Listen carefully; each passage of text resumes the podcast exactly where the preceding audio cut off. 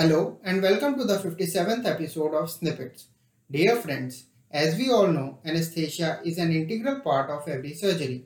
The role of anesthetist starts from preoperative assessment and continues up to postoperative care.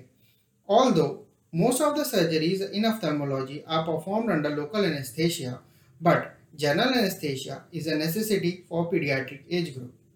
Today, we have with us Dr. R. Kannan, consultant anesthesiologist at Sankara Nethralaya, Chennai. He will be sharing with us his expertise regarding pediatric ophthalmic anesthesia. Welcome to Snippets, sir.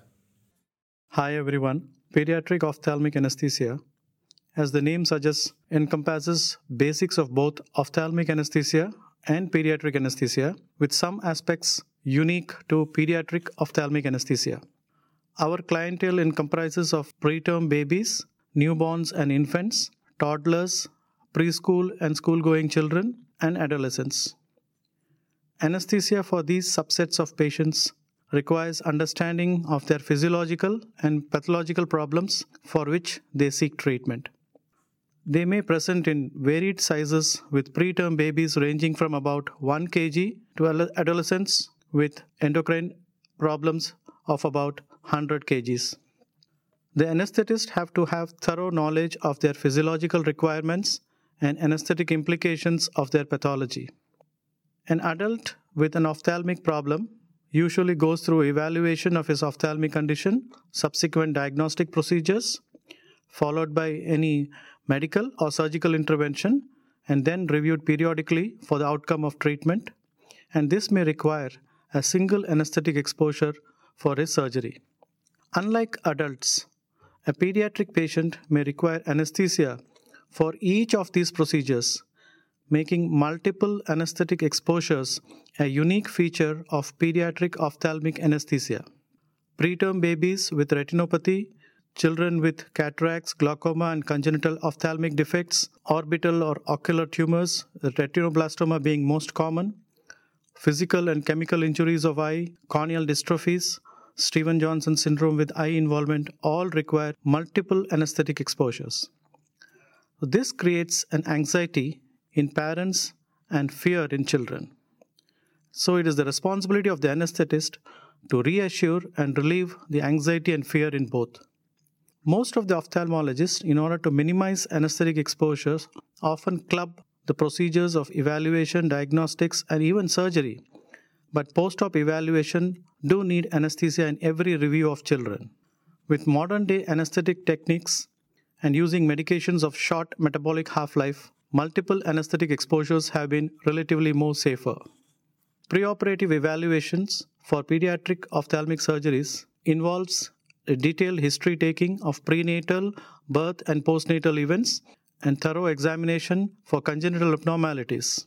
This is because congenital cataracts and glaucoma or congenital malformations of eye often are part of the syndromes like golden Goldenhar, Peters anomaly, and Down syndrome. An ophthalmic problem may be the first presenting feature of any infective, metabolic, or genetic associations. Being a tertiary ophthalmic care center, we get such patients from many parts of India and abroad, and sometimes a detailed and complete investigation of other syndromic features may not be possible by parents due to constraints of time and money. Hence, the anesthetist often does a quick evaluation of cardiorespiratory neurological examinations with focused investigations. We also have a pediatric consult for evaluation who do a quick assessment and chart out plans for further evaluations which are required. The induction of anesthesia can be intravenous if the child is cooperative for IV access, but in most of the cases, it is inhalational because many children are afraid of injections. Sevoflurane is the inhalational agent of choice because it has a very quick induction and a quick recovery. IOP measurements remains the cornerstone of all ophthalmic patients.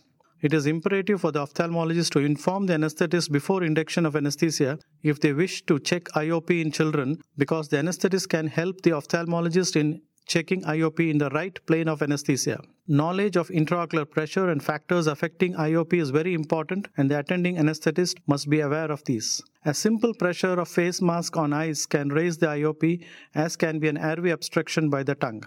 IOP measurements have to be done before endotracheal intubation because IOP can be transiently increased immediately following intubation. LMA versus ETT. LMA, as the name suggests, it is a laryngeal mask airway it's a supraglottic airway device which has gained popularity in modern anesthesia, especially for children. LMA can be used for ophthalmic evaluation under anesthesia and for short surgical procedures like suture removal, ILO, or diode CPCs, and the child is most often allowed a spontaneous breathing with the volatile anesthetics. It is important to note that LMA inserted in the right plane does not increase IOP, a word of caution that LMA does not protect the airway against aspiration. Hence, for longer surgeries, endotracheal tube intubation and with controlled ventilation is a safer and the technique of choice. It is also important for anesthetists to maintain adequate plane of anesthesia throughout the surgical period as lighter plane can lead to sudden and wide fluctuations of IOP which can sometimes be detrimental to the eye. Postoperative care most often, pediatric ophthalmic surgeries are done as ambulatory cases and discharged on the same day. But some patients like preterm babies, newborns, and babies with heart disease or neurological disorders may require extended monitoring. Such patients are therefore shifted to a pediatric hospital for continued monitoring for a day under the care of pediatrician. The ambulatory cases which are discharged on the same day requires a assessment of post anesthetic recovery and their discharge worthiness. As we have discussed earlier, pediatric subsets are varied and have varied requirements and patterns of recovery. A single recovery chart may not fit all. We often seek the help of the mother to know the return of the child to preoperative state with regard to feeding and activity to enable discharge. Postoperative pain relief is one of the most important aspects of the children and is often neglected. We must understand that neonates, babies, and older children all exhibit different reactions to pain and disturbing to the child and the parents. Incessant cry, refusal of feeds, increased vomiting, mood disturbances, increased body temperature, tachycardia, violent behavior may all be expressions of pain it is necessary to provide analgesia in adequate dose, adequate intervals, and adequate period of time.